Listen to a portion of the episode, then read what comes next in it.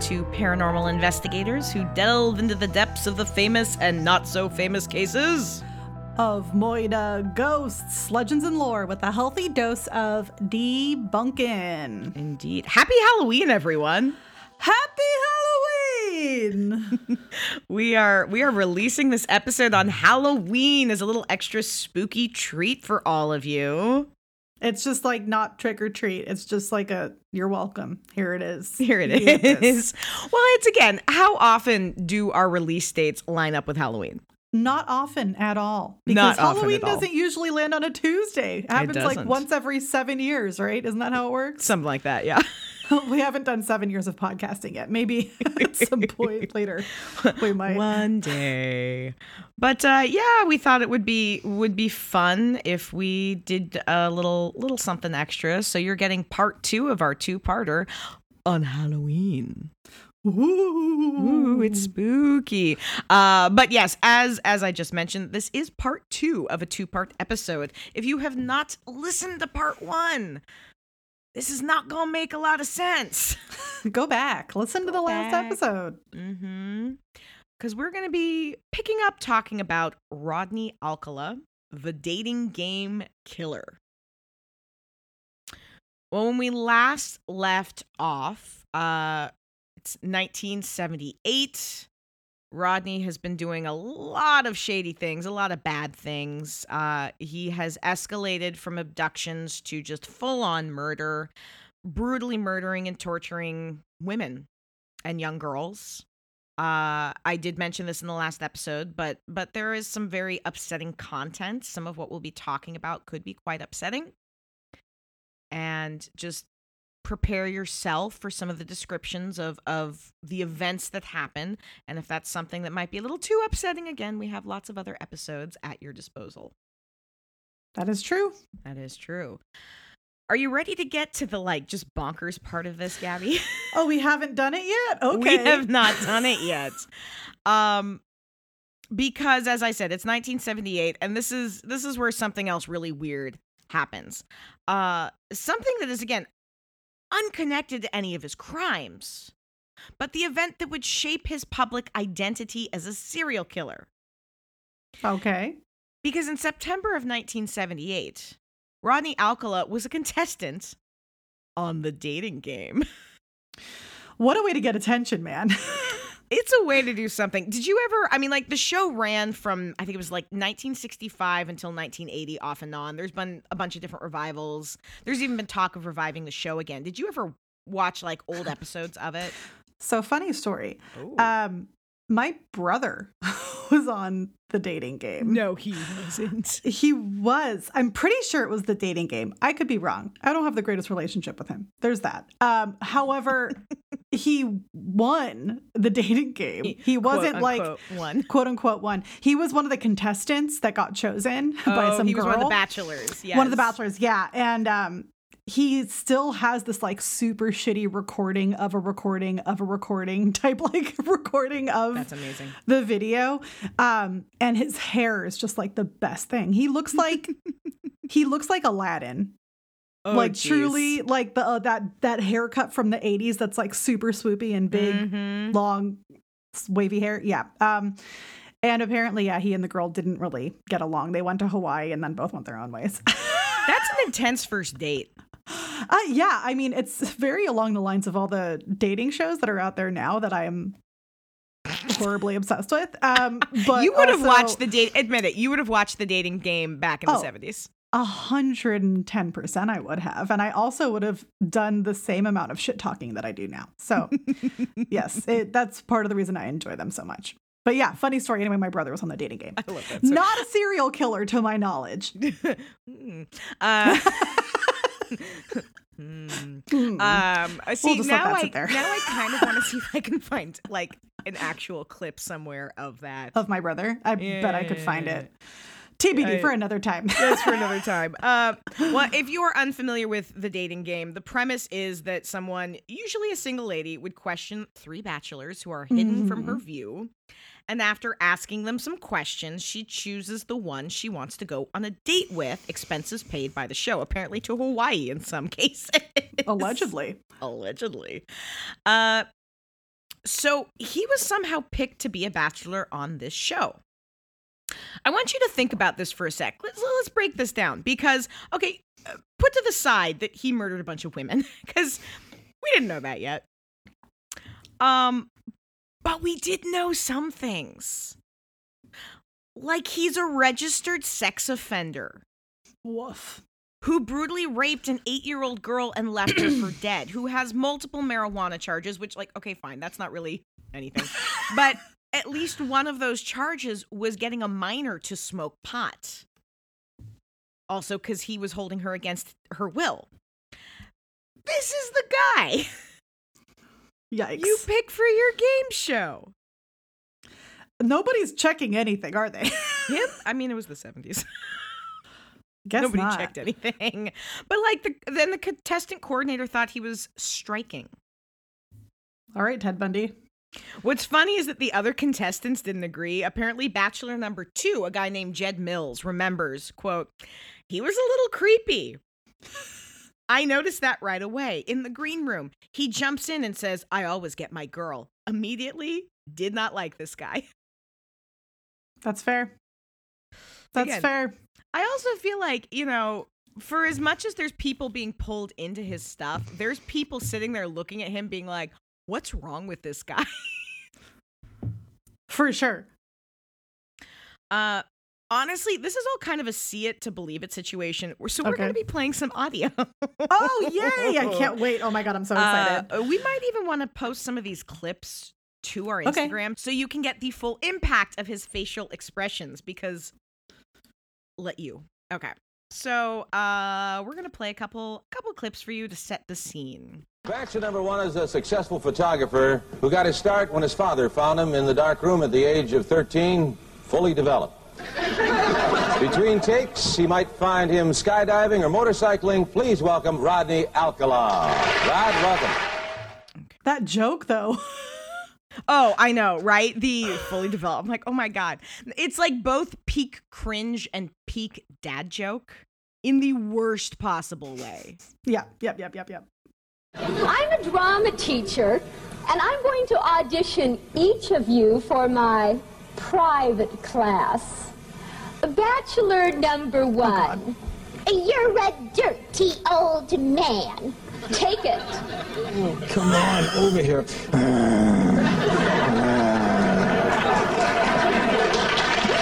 Oh, honey, we ought to go out and boogie. What?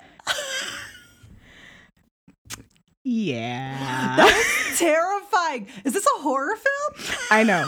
I know. Also, like, I'm at this point as creeped out by her as I am by him. I'm not gonna Was lie. this normal behavior for everyone? Like, I mean, it was the 70s. I'm just questioning everyone's behavior now. Now I don't know what's legit, like weird, or what's normal. Well, the amount of just like secondhand embarrassment I got watching that clip specifically, mostly for her. You're a dirty old man. Oh God, I hate Ew, ew, I it. hate it. I hate it. I hate everything about it. Like, this would be awful not knowing all of the things we know about him, but knowing all of the things we know about him. it's so much worse, and even the reference of a dark room, like, ooh. Uh-huh. Let's uh let's let's play another, shall we? Oh my God. I don't know if I mentioned this. The Bachelorette, her name was Cheryl Bradshaw. Okay. Uh so there you go. If you needed a name to put to that audio. I don't think I. I feel like that's just like all of our parents, like making jokes now, but like Mhm. with the same humor that they With the had in the seventies. humor. That was Mhm. supposed to be funny, but now is just peak cringe. Yeah. All right, here we go. A bachelor number one. I am serving you for dinner. Oh, What are you called, and what do you look like? I'm called the banana, and I look really good. Uh, can you be a little more descriptive? Peel me.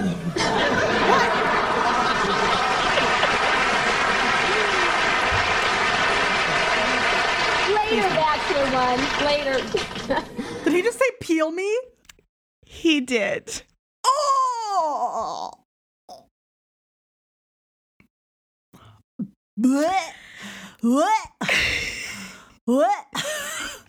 So I like that you're having these reactions because, like, if a dude's saying this to me on a dating show, I'd be like, I'd get up and walk away. I would, I would leave the set. Oh my god. Do you think Cheryl left the set? no, she loved it. She said later. I'm gonna play one more clip for you. Oh, Cheryl. Welcome back to the dating game. And Cheryl, we have reached the moment of truth, as we call it. You've heard from the bachelors. You got some great dramatic presentations, some good answers. But now I'm going to ask you a question. Will that date be bachelor number one, bachelor number two, or bachelor number three? Who gets the dates? Well, I like bananas, so I'll take one. Number one, That's your number one. All right. Well, there they go. However, you did leave one remaining, and this is your date, and I want to tell you something about him, Cheryl. He's a skydiver, so he's got a lot of nerve. He's into motorcycling. He's also a fine photographer. Say hello to Rodney Alcala. Rodney, come on and say hello.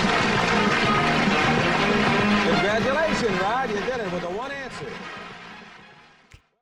Congratulations, you're going on a date with a serial killer. I was gonna say, he's a Scott serial killer. serial killer who also enjoys she picked Skydiving, him. Um, motorcycles. but what I find hysterical is that you know when they're playing this for the show, she's all into it. But she called the show the next day and said she didn't want to go on a date with him because she got a weird vibe and didn't feel comfortable. oh yeah, that's accurate. Trust your gut. trust your gut eventually better late than never and she would say in an interview years later quote he was quiet but at the same time he would interrupt and impose when he felt like it he became very unlikable and rude and imposing as though he was trying to intimidate i wound up not only not liking this guy he was a standout creepy guy in my life Jesus Christ, that's actually very accurate. yeah, right? But I think it shows too, like, he was able to put on A show. a show when he wanted to. Yeah. But I also find it interesting that he couldn't necessarily help himself. Cause like on the show, she was digging whatever vibe he was putting out. But Hmm. she also couldn't see him though. she couldn't see him, and the behavior must have shifted when they were backstage together. They were probably hanging out in a green room. I don't know. Yeah. Um, it's interesting too because there's people who are like, "Oh, she lucked out. She could have been a victim," but I'm like, I, probably not. Like, if he went on a date with her and she then turned up dead, like people are dumb. I'm not sure if they're that dumb. Um, Especially when you have like video. when you have video, when you have that level of history too, and the Yeah. fact that he's been questioned in other murders and disappearances, I, I, it's, it's not dissimilar to a few times when people have had some close counters or had close encounters with Bundy, where you're like, eh, if people knew you were going out with him and knew who you were, it's, it's just a, a little different. I don't know. No, I agree. Yeah, right. Okay. Uh, although some people also suspect that this could have been what led to like some escalations because he was embarrassed and he was so like pissed off that somebody would turn him down or reject him because it's a huge power play, right? Yeah, that's fair. Although, like, it's pretty escalated. I don't know. How much more escalated do you need it to be though? Like I mean, sadly, depressingly so. We're gonna we're we're hitting a few hard ones coming up. On February 13th of 1979, a 15-year-old girl named Monique Hoyt was trying to hitchhike into town. A man pulled up in his car, asked if she'd like to pose for some photographs. She's flattered. She gets in the car with him. They head to Rodney's mother's house. He said he had some equipment he had to get. By the time they got there, there was no light. It was too late. So she'd have to spend the night at the house with him. God bless the 70s. The next morning, they drove to an area about 80 miles outside of LA. He led her to a secluded area in the woods, took some pictures of her, asked her to remove her clothes. She did. He took some more pictures of her when suddenly she was struck with a blunt object to the head. So she was unconscious for a bit. She regained consciousness, but continued to pretend to be asleep. So he attacks her, he sexually assaults her, bites her. She screams. He stuffs a t shirt in her mouth. He chokes her, and she passes out again. Jeez. She woke up again. She was being tied up, but she's still alive. Alcala was sobbing next to her. And somehow, at 15, she was able to stay calm and knew the best thing she could do would be to get him to trust her. Damn. So she told him she liked him. She asked if he was okay. She said, Could we go back to your house? So he untied her and led her back to the car. He drove back to town, stopping at one point to use the restroom, and this is when Hoyt made a run for it. She ran into a hotel near where they stopped and said to call the police. After being taken to the police station, Monique would identify Alcala from a picture, like immediately. So they head, uh, so the police go to Rodney to question him. He's at his mother's house. He can't produce an alibi. They arrest him. He's charged. His mother posted his bail. Ugh, mom. And this would prove um, there would be some fatal consequences to this. Oh no. In June of 1979, 21 year old college student Jill Parenteau went to a Dodgers game, and this would be the last time anyone would see her alive. She didn't show up for work the next day. Police were called. When they arrived at her apartment, it was obvious someone had forced their way in. She was found in her bedroom, sexually assaulted, with wounds in her vaginal and rectal area, as well as scratches on her breast. Her body was propped up with a pillow next to her bed. Her face and head had been beaten. She'd been strangled so brutally, there was a massive hemorrhage in her thyroid voice box and epiglottis area. The autopsy showed she had a scalp laceration that was six inches from side to side. Oh my god. And again, like his other victims, most of these wounds were inflicted when she was still alive. That's messed up. It would not be until 2004 when DNA would be tested and Alcala would be linked to her death. It would also come out she had met him before. She had been at a club with a friend about a month prior to her murder and had been friendly with him.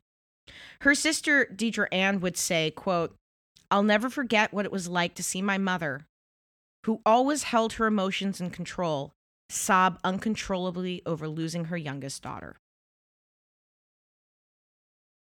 Shortly after Jill's murder, Rodney Alcala would strike again. Uh, June 20th of 1979, he headed to Sunset Beach. He approached some young women asking to take their picture, but couldn't get them to come with him. He headed down to Huntington Beach, approached 12 year old Robin Samsoe and her friend. Robin's friend refused, and a parent walked over to see why this man was talking to two children because they were children. Yeah. So he moved on. Later that afternoon, she was running late to get to her, the ballet studio where she would answer phones to pay for her classes. Her friend told her to take her bike, which she did. Later in the evening, Robin's brother called to see if Robin was still there, but she had never arrived at the studio. Police were called. Her mother, Marianne Connelly, would later say, I called the police and said my daughter's missing. They told me they couldn't take a report for 24 hours. By the next morning, they declared it a kidnapping. So go police. Just Her makes friend- me mad. oh. Sorry. Oh, just wait. Oh, great. Wonderful. It's gonna get worse. Can't wait. All right. Thank you for the heads up. Her friend recalled the strange man who had approached them earlier in the day, gave the police a description of him, and a sketch was created. Rodney Alcala's parole officer recognized him from the sketch. And this is the part that r- really upset me. Uh-oh. So I was looking through some court records. Someone witnessed him with Robin. Oh, damn. Um, just prep yourself for some rage. Okay. Now, this is all quotes from uh, uh, some court records that I came across. Dana Crappa was a seasonal worker for the United States Forestry Service. On the same day Samsoe disappeared, Crappa was driving in the remote region of those hills and came across a Datsun F10 parked on a turnout. There was a dark haired man pushing or forcefully steering a blonde haired young woman towards a dry stream bed. Crappa did nothing about the sighting, even though she thought it strange. Oh, that makes me mad. It's not done. Oh no. The next day, she was again returning to her barracks and had the occasion to pass the same area. The same car was parked nearby the original site, and this time the man was leaning against a nearby rock. He appeared to have dirt or stains all down the front of him. She felt there was something wrong with this scenario, but again, told no one and did nothing about it. Crappa tentatively identified Alcala as the man she saw. I think her last name describes her um, ability to do the right thing. it is an unfortunate last name. Uh, Uh, karma. That's what that is. Oh, it's gonna get better or worse. Oh, great. Mostly worse. Oh, geez. Okay. Five days after the original sighting, Crappa again returned to the site, this time to satisfy her curiosity about the scene. She discovered a mutilated body of a young girl whose head had been partially severed from the body and whose hands and feet had been severed. Surprisingly, she did not report this finding, nor did she reveal it to anyone, feeling guilt over having not reported what she'd seen five days earlier. What is wrong with this girl? What she would say later, because obviously this all came out, Well, that she was she was traumatized by it all which i'm i am trying to Mm, i am trying to give some grace to the fact that you see something weird you don't say something you realize that you should have said something because you discover the body of a young girl and maybe you disassociate you you um i mean like and at that point mentally she may have blocked some of it out i don't know Sure. i it's it's a hard situation Mhm. um, it's a hard situation. Four days later, Crappa recounted she was part of a spraying crew, which included William Popke. Popke came upon a pile of bones in the same area. Thinking the remains were those of a deer, he picked up a bone and tossed it at her. She knew it was no deer. Oh my god. Yeah. Yikes. That night, said Crappa, she visited the sign again. It was dark, but closer to the roadway. Her flashlight beam caught a shiny object. She could not say for sure that it was a knife, but believed now that it was. She saw the body drawn out and skeletal by then, the right arm missing. She found some blonde hair. The shorts, t shirt, and tennis shoe were still there. Three days later, Popke discovered the skull, and the authorities were finally called. So how long? How much period time had gone by? 12 days.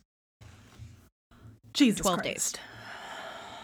So, 12 days after she disappears, her body's officially found in the Sierra Madres. Initial identification was hard because animals had scavenged the body.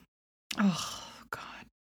According to the same court documents, quote, July 2nd, 1979. By this time, however, wild animals had so disrupted the decomposed remains that it could not be determined what had caused the death or whether the person had been sexually assaulted. At this time, the skull was completely separated from the spine and the front teeth were smashed in. A Kane Kut kitchen knife was found near the main portion of the remains, and less than a mile away, Samsoe's beach towel was discovered with blood on it of a type consistent with that drawn from the bone marrow of the remains. Her personalized tennis shoe was found too, but that was the sole piece of clothing retrieved. And this next bit breaks my heart. Um, her mother is told that her her daughter's body has been found.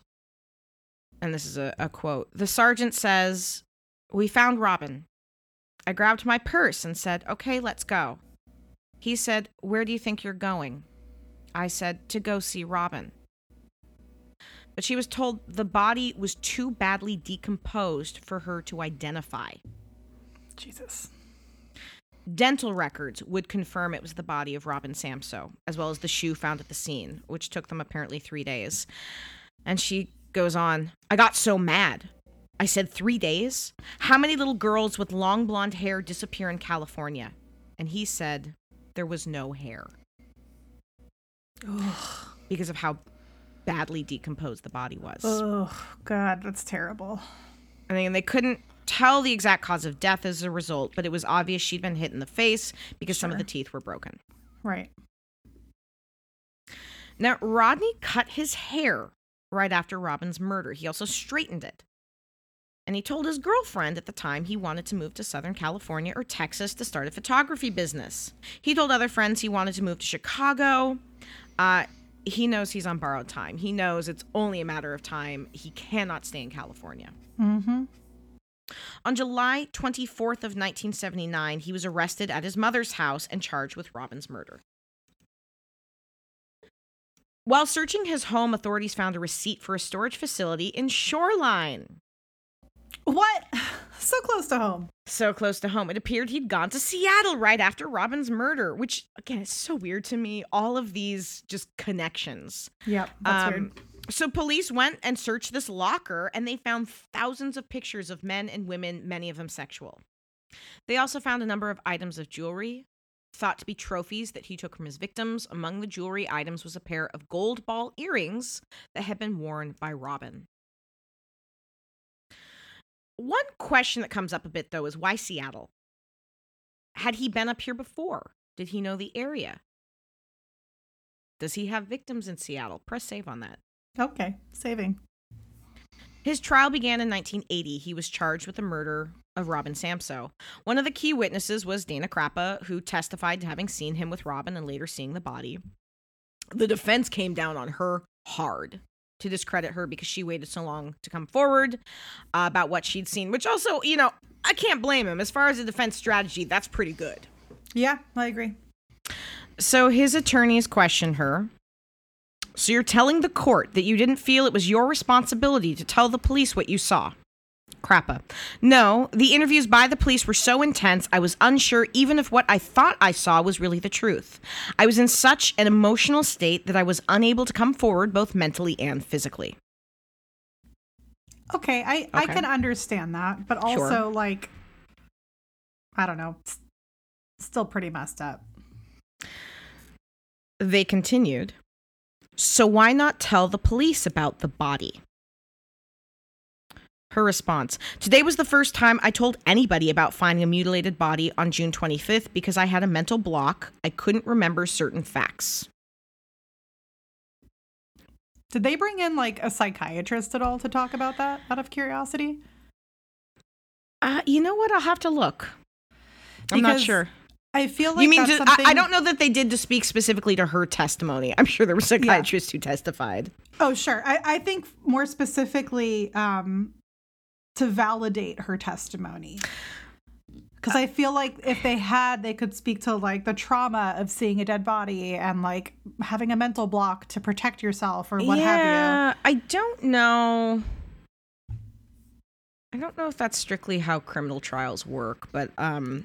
I think it, yeah, it's probably probably not if it's a witness. Maybe it's more so for the um if they were the trying accused person. Exactly, if they were trying to like discredit a witness or make a motion for why somebody shouldn't respond, they might do, or like you know why certain testimony shouldn't exist. Maybe I, but I'm I am not a lawyer. I might be speaking out of That's my fair. ass. It's very possible But also, I feel like that it sounds like they were trying to credit or discredit her based on the timing of when she came forward and why she didn't respond right away. well, you're also Right. setting something up f- for grounds for an appeal potentially. Okay. Like, because I, I, a lot of times you establish certain things during a trial. So if you are found guilty, you can bring this up on an appeal. That's true. Okay. So his attorney played a tape from an interview she had with police where she said she hadn't seen anything. So again, Uh, decent tactic to try to discredit her. It was not their only tactic. Alcala argued that he did see Robin. He did interact with her, but he didn't murder her, folks. So, he told an inmate that he had slapped her unconscious, but he didn't stab her. So why would he why would he even I don't understand. Where is the logic? So this inmate would later testify that Alcala had told him that no one would ever find the bike, and it wasn't a crime to take pictures. Alcala admitted to getting her in his car and locking the door so she couldn't get away, and that she seemed worried, scared, and wanted to get out of the car. Oh, you think? Yeah. Like, no shit, dude. Um he asked her if she'd ever posed nude and she started crying. This is when he slapped her and she became unconscious. But he didn't murder her. He just left her in some mountains and abandoned the bike. as a defense, that's not great. No. I didn't kill her, folks. I slapped her and left her in the mountains somewhere, but I didn't do it. I didn't kill her. I didn't stab her. Which, when they're not exactly sure her cause of death, way to put that out there. Wait, so they didn't know that she was stabbed yet, and he said I didn't stab her? There had been a knife found, so I think it was an assumption. But again, the body was so badly decomposed, they couldn't determine They couldn't the cause tell. of death. That's Yeah. true. Okay. So I, I think I, I'm I'm guessing he was just responding to like, well, there was a knife and you had a knife like this. Um, I didn't stab her, everyone, but it, it's also kind of like you you're putting that out there that. Eh, mm, mm, eh, mm. Uh, to the surprise of no one, he's found guilty. He's sentenced to death in the gas chamber. But this is not the end because he appealed the sentence and four years later won a new trial. The verdict was overturned because the jurors had been informed of his past crimes, and that was deemed to have unfairly influenced them against Alcala. Ugh. A new trial starts in 1986. He is once again found guilty and sentenced to death. And now he figures, I've got some time on my hands. What should I do with myself? What to do? What to do? Maybe I should write a book. Gabby, I read this book. Oh God. I'm not happy about it. It's called You the Jury. It's a trip. Uh, it's all about how he's innocent, obviously. It includes such gems as An innocent man agonizes on California's death row, convicted of Robin Samsoe's murder. He also has been victimized, not by an unknown assailant, but by the seeming conspiracy of the trial judge, the district attorney, the defense attorneys, and now the California Supreme Court. Each pursued their own agenda, unfettered by conscience, justice, or truth. Each contributed in denying the man his constitutional right to a fair trial.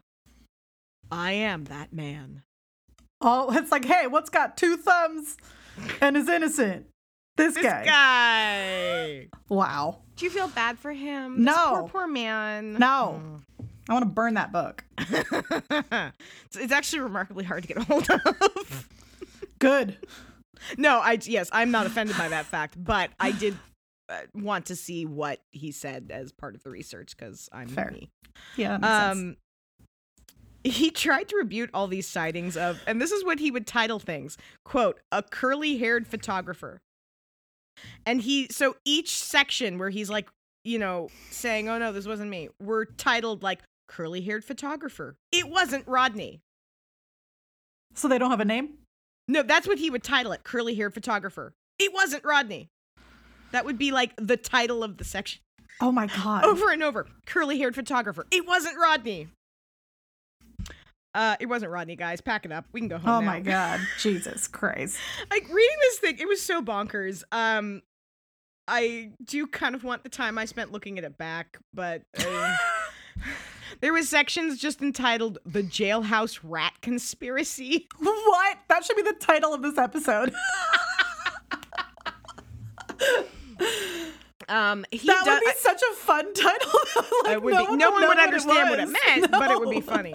Yeah. Uh, I will say he gets into the whole storage locker in Seattle thing. He says he rented it because he decided he wanted to move to Seattle, not Texas or Chicago, like he was telling everyone, which, like, sure. Why? Okay. according to his book, he picked Chicago. According to his book, he picked Seattle because, quote, for the flimsiest of reasons. It was a city I had never been before, and there was a film lab there, which I was doing business. I told no one that I had picked Seattle. Okay. Also, lots of woods to hide dead people. Exactly. Mountains, woods. Learn from our Lake. friend uh, Ted Bundy. hmm Well, this is this is post this is actually, Bundy. bo- yeah, no, it's post Bundy. Um, Bundy was uh 74 to 78. Yeah. Uh, Bundy's in on death row at this point. Um, I am still wondering though, is this the first time he's been in Seattle? Was part of the motive that it was a place he'd never been and no one would know him? Maybe. In 2001, he appealed again. He got his death penalty overturned because he argued he did not receive a strong enough defense from his attorney. Okay. It is now 2003. The case is going forward a third time. This was insanely challenging for the family of Robin Samsoe.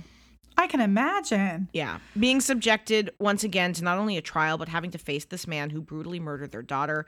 Her brother would say, It takes me everything I have to not jump over the chairs and grab him by the head and smash his head into the table. That is what I think about. The worst part of it is that you have to tell your kids, I can protect you, but in your heart, you know that there are monsters out there and you really can't. Oh, that's messed up. But then there's an unexpected breakthrough. Hmm. Because technology has advanced, we now have DNA testing. Ah, yes. And they had that sample. Oh, they had more than one sample. Using Oh. DNA technology, he is now linked to Charlotte Lamb, Jill Parenteau, Georgia Wixted, and Jill Barcomb. Oh, dang. This changes his status, though, from a murderer to a serial killer. In 2006, it was agreed that all five of these murders would be consolidated into one trial instead of doing five separate trials. That makes sense. He was fighting hard to represent himself uh, because, you know, that worked great for Bundy. I was just going to say Bundy part two. but he won. He was allowed to be his own lawyer. His third trial began on January 11th of 2010. His defense of himself sometimes turned into this like bizarre he'd like be interviewing himself and use a deeper voice to answer the questions he asked himself. Again, there's no proof for personality disorder or anything No. here. He's just being weirdo. Okay. uh there was another unexpected surprise though. For the first Oh. time, Tali Shapiro testified against the man who'd brutally raped her and left her for dead. Damn. He would later apologize to her in court, and she would say he never apologized before. And for him to even bother, I mean, that made me sick to my stomach. Rightfully. I get it. On February 25th of 2010, he was once again found guilty for the third time and once again found himself facing death row. Family members of the victims addressed Alcala in the courtroom. Georgia Wixted's sister, Anne uh, Michelena, spoke of the impact it had on her. For 25 years, I looked over my shoulder, never knowing who or what I was looking for. I never felt safe. I still feel anxious when I walk in a dark house.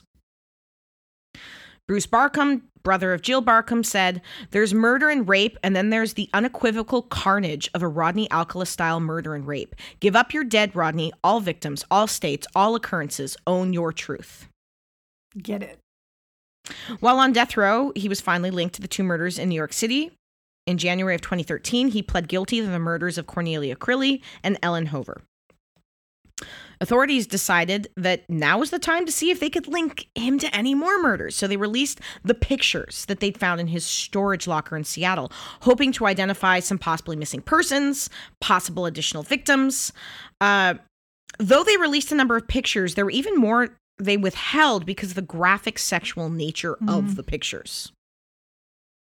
So in 1977, Christine Thornton, known by Chris to her friends and family, decided to travel with her boyfriend from where they were living in San Antonio to Montana to pan for gold.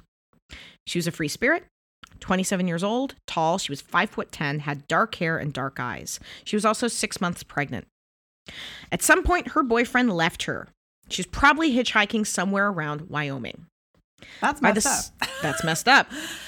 By the summer of 1978, her sister went looking for her, but was not allowed to file a missing person report because Chris was an adult. In 1982, remains were found by herders. The remains were a young woman, thought to be 25 to 35, not identified at the time. They also found remains of an infant. Oh. The bones had been there for some time, they estimated, since about 1977, but no other information was forthcoming and the case went cold. In 2013, the case was handed over to sheriff's deputies to see if they could get any new hits. Finding out they still had access to the remains, they sent them to be tested. At the same time, Chris's sister looked through the photos that had been released from Alcala's storage unit. Among them, there was a picture she immediately recognized as her sister Chris. Oh no. She submitted her DNA to the national database, and in 2015, the remains were finally positively identified as Chris Thornton. Love DNA. Love it. From a rough timeline they put together, the murder most likely happened when Alcala had been given permission to travel from California to New York on his vacation. During the drive, he must have met up with Chris. In 2016, he was charged with first degree murder in Wyoming, but at this point, he was 73 and in poor health, confined to a bed. He was shown the picture and would not admit to taking it, but said he didn't kill her. Sure, dude. Again. The charges have not been dropped, but it was decided because of his poor health and being on death row already, what's the point to extradite him to Wyoming for a trial? Also, just in case you were worried he wasn't still disgusting, apparently while being questioned, he pretended to be asleep and traced his finger along photographs he was shown of the victim. Oh my God. So, Jesus. on top of Chris Thornton, at least six families said they believed they recognized loved ones who disappeared years ago and were never found. 21 more people identified themselves in the pictures. Alcala was linked to a few killings in Seattle as well. Um, Antoinette Tony Whitaker, age 13, had been living in a foster home, was seen leaving with a man with long, reddish colored hair on July 9th of 1977.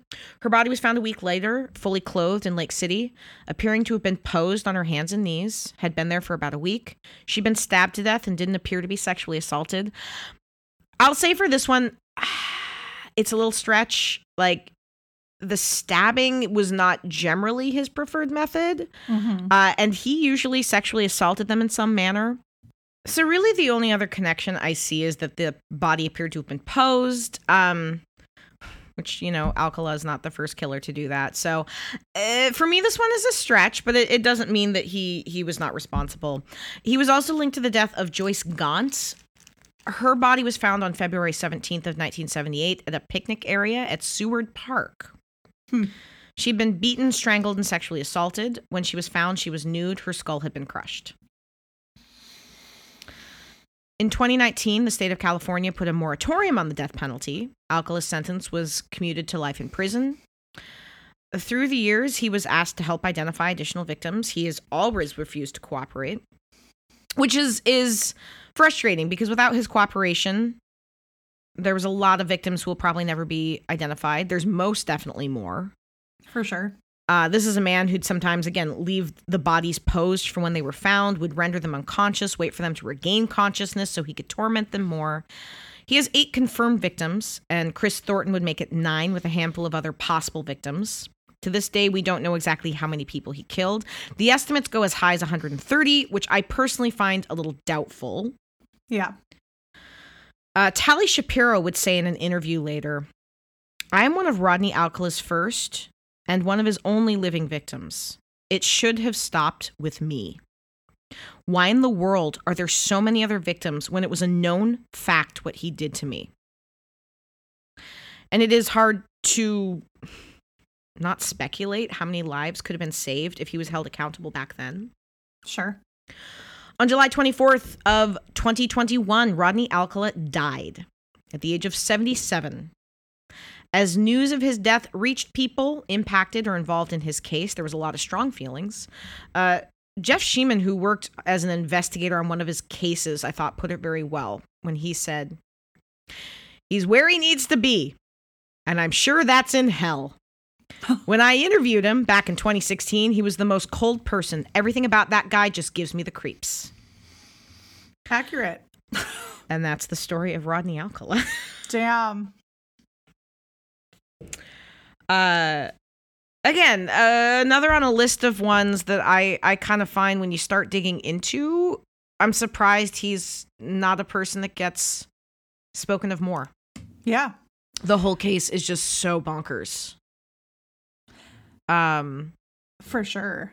Yeah, and you can view uh, the photos that that have been released uh, that have yet to be identified. So, you know, if if you have uh, someone in your family, somebody who who may have disappeared back in the in the seventies, uh, take a look through. You know, the at this point with him gone, the only real hope of identifying any of the people in the photographs are are people still living taking a look um Still looking for people. Yeah.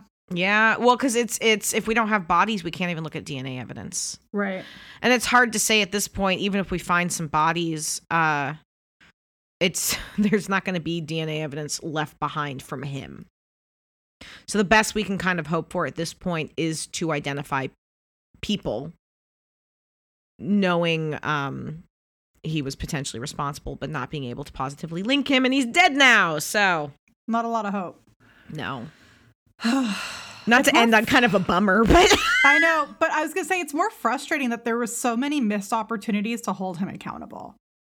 I think that's the thing that gets me about this case is that, and there there's a, a handful of other cases like this that I look at and I'm like, no one's surprised. No one was surprised by what happened. He did these things. We know he did. Like we know he did horrible, horrible things, and he was not properly held accountable then. And, And he, then he continued, continued. to get away with it. He Yeah, continued to get away with it. And I know, I know, it was the 70s. Like stuff was looser then. There wasn't the level of technology to track people. I know. I know that it's it's sometimes really easy to look back on historical cases with a 2023 sensibility and say how could this happen? But I I think Tali Shapiro says it very well because um it should have ended with her case. I agree.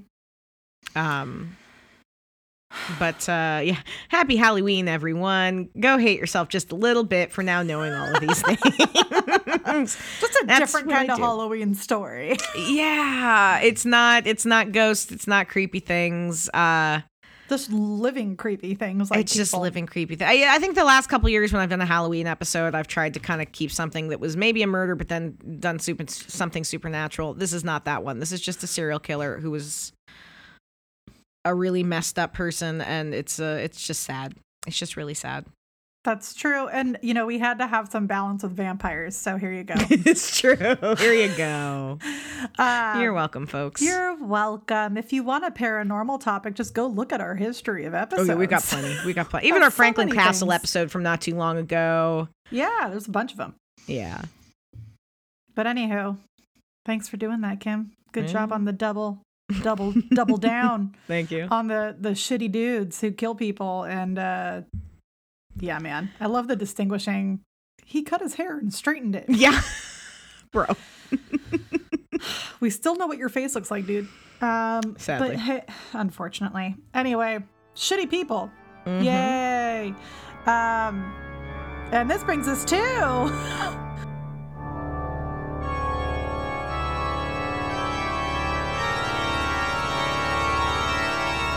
Creepy Critics Corner. Creepy Critics Corner. Kim, what else have you been watching? Oh, so many things. Uh these are words I never thought I would say. I went and saw Saw 10 and I liked it. Oh, wow. Impressive. Uh, I'm not the biggest fan of the franchise. I liked the first one. I thought the first one was great. I liked the second one. The second one was entertaining. Then there's a bunch of other movies uh, that are kind of a hot mess, in my opinion. They, they just get very overly complicated. Um, Mhm. The whole premise of the films are that, you know, Jigsaw, John Kramer, is dying of cancer. So you knew he was on a limited time, but he gets killed. off. This isn't this happened long enough ago. I don't care that this is this is not really a spoiler. He does get killed off in like the third movie and appears via flashbacks after that. So what Saw 10 did was actually go back to a time between Saw 1 and Saw 2. So John Kramer is still alive. John Kramer is the protagonist of the movie. Oh, So you're you're following him and what happens to him. And I gotta say that was a smart move because, like, you know, he's a great actor. Uh, uh, Tobin um, Bell's a great actor, and it was again a, a a good watch. It brought back Amanda too, who I think is a great character. Uh, and the the antagonist in it is somebody where you're like, ah, you actually kind of meet him in the smarts department. So there's genuine I don't know. It's not just let's, you know, see how creative we can be with our kills. There's there's tension, there's there's there's a plot. There's a plot, Gabby. There's an actual Really? plot. I know. Uh so yeah, I I genuinely enjoyed Saw 10. So if you like me liked the first movie or two and then kind of stopped enjoying them, you will probably enjoy Saw 10. If you don't like the movies in general, then you're probably not going to like Saw 10. This isn't going to suddenly make you like them. But uh, no, it was a good time. Uh, I also watched a movie called The Angry Black Girl and Her Monster. Oh, I heard about that. Yeah, it's a uh, modern take on Frankenstein, and um, it's it's good. It's the the lead actor is fantastic. Uh, she is she is just spectacular and really sells it. Uh, and I think part of what makes it work is that the the premise of it is she's you know a 17 year old girl, and her her mom dies because of of violence. Uh, her mom is is in, you know a victim of a of a shooting, and then her brother dies because of of um, violence in her in her neighborhood in the projects, and she's she's uh, brilliant uh, science brain. She decides to steal her brother's body because she's going to bring him back to life. Because much like Victor Frankenstein, she believes that death is a disease that can be cured. Cool. But part of what made it work for me is that she's 17. So you have that kind of naivete that a teenager has of I think this thing and I must be right and I'm going to do this and it it makes some of what happens afterwards forgivable in a different way cuz like Victor Frankenstein you're like bro you should have known better. um it's not it's not perfect. Like it it's uh, there's some pacing stuff, there's some script stuff, there's some Sure. but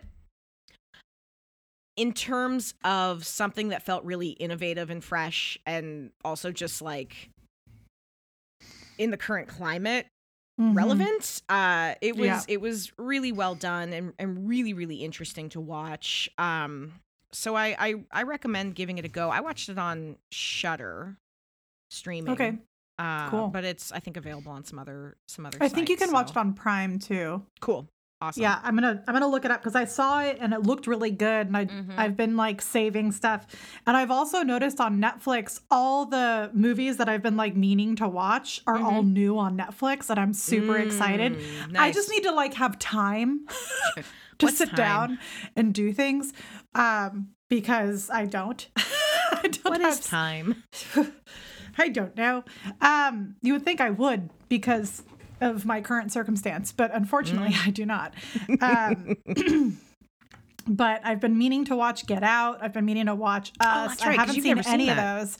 No, I've always wanted to. I just haven't because Terrence won't watch them with me. But all of a sudden, like Rude. now he wants to watch horror movies, and I'm like, all right, cool, let's do it. We just have to like have the time. Um, but good good news is is that we'll watch this stuff anytime throughout the year, not just during spooky season. So now I've gotten him to uh, admit that he'll do it, and now we just have to do it. So I did not watch any of those films yet, but I'll let you know when I do. all right i look forward to it Yeah, but I want to watch the one that you just watched too. So thank you for the Rex. I need to like you and I need to talk outside of this to get to some top recommendations at some point. Yeah, because you had But- said you had like a list of titles, and there's some that I can tell you to like Not gear- watch. go towards this or stay away from this. and It's Yeah, not yeah, worth yeah. it, or it's not. Yeah. We'll sidebar after this, but um, yeah. I actually have been watching a show called Encounters on the Netflix. Um, it is about uh, aliens, which is super fun. It's a new show, which is kind of interesting. So like everything that they have on there, it's not like one of those alien shows that's from like 1992 that just like is repurposed for Netflix. It's actually like a Netflix documentary about and it's like a docu series, so there's a few different episodes. I haven't finished it yet. I've just seen the first episode because again, time. Um Time. but it's got people that have worked within the government that no longer work within the government that are speaking about what they've witnessed. And there's some wild shit man. I know it's kind of like it, it's newer information based on information that is more recent which is cool. Um so if you're into that kind of thing and you want to learn more highly recommend. It's really hard to Scully a lot of the stuff that they bring up, which is what intrigued me the most about it. Um, best use of Scully outside of this podcast. Um, but yeah, that's good. I also recommended this to you. I know you haven't listened to it yet. It is a podcast. Um, I I know I've mentioned in previous episodes, I started taking, I'm going back to school I'm studying psychology.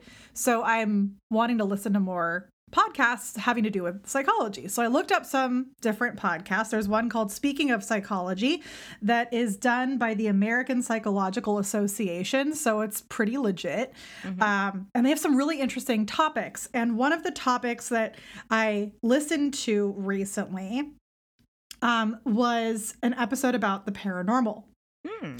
and it's actually it's called ghosts ouija boards and esp psychology and the paranormal and speaking of scullying if you want all of your hopes and dreams about anything paranormal to be just like debunked immediately listen to this episode. Um, but it, it was really intriguing to listen to and i think there have been times where we've talked about certain topics that we've covered and the psychology behind why someone thinks something is paranormal when it isn't. And it's so fascinating to me to learn about um, and learn about parapsychology a little bit more. And so, if you're into the science behind that, you might also like this particular episode of the podcast. Podcast itself is not a paranormal podcast, it's a psychology podcast. But the one episode that is about that, it's funny, it came out um, on October 27, 2021. So, it's pretty old, but on Halloween weekend. Yeah. Same weekend I got married, actually. Funny, funny enough. Um, but anywho, yeah, that's what I've been watching and listening to. And it's funny because we're actually recording this the day after the first part of this. That's true. Um, and so the I- day part is giving us a lot of trouble. Oh, I'm so sorry for the editing of this episode. If it's not great, you know, it's because we recorded during the day during the week, which we don't normally do. They're doing Um, construction outside my window. Oh, so fun. But because of that, the things that I've been watching are a little bit more slim because we just talked about other ones yesterday. True. Um, but we'll have more for you next time, I promise. But anywho, happy Halloween. Please Happy stay safe and don't do anything stupid. Um, but you know, enjoy yourself, have a seance, do whatever you, you do to have a fun time and eat all the candy. Um, and I will die on this hill that I love the Halloween pumpkins that are made out of candy corn. Hate me for it, love me for I it. like. I love them too. Some people are like, candy corn belongs in the trash. Okay, but the pumpkins are delicious and candy corn in small amounts, fine with it. Also, like, j- then don't eat it, people. Like, Yeah, I don't never shame me. understand the hate towards certain. Like, it's cool. You don't have to like something. Just don't eat it. But if somebody likes it, why are we trying to kill joy? Says Kim Douthit. Well, there's a difference between killing someone's joy because they're wrong and killing joy because they like something. what a way to end the episode. said that, thank you so much for listening. Happy Halloween. Enjoy yourselves. And um, you know, if you like what we do, head on over to Patreon, give us your money, please, and uh, enjoy some extra content. Or go to Spotify and Apple Podcasts and give us a review and a rating. We really appreciate it. You can find us anywhere that you find podcasts and anywhere you can look up Ghoulish Tendencies podcasts on social medias. Um, and having said that, thank you so much for listening and stay Bye.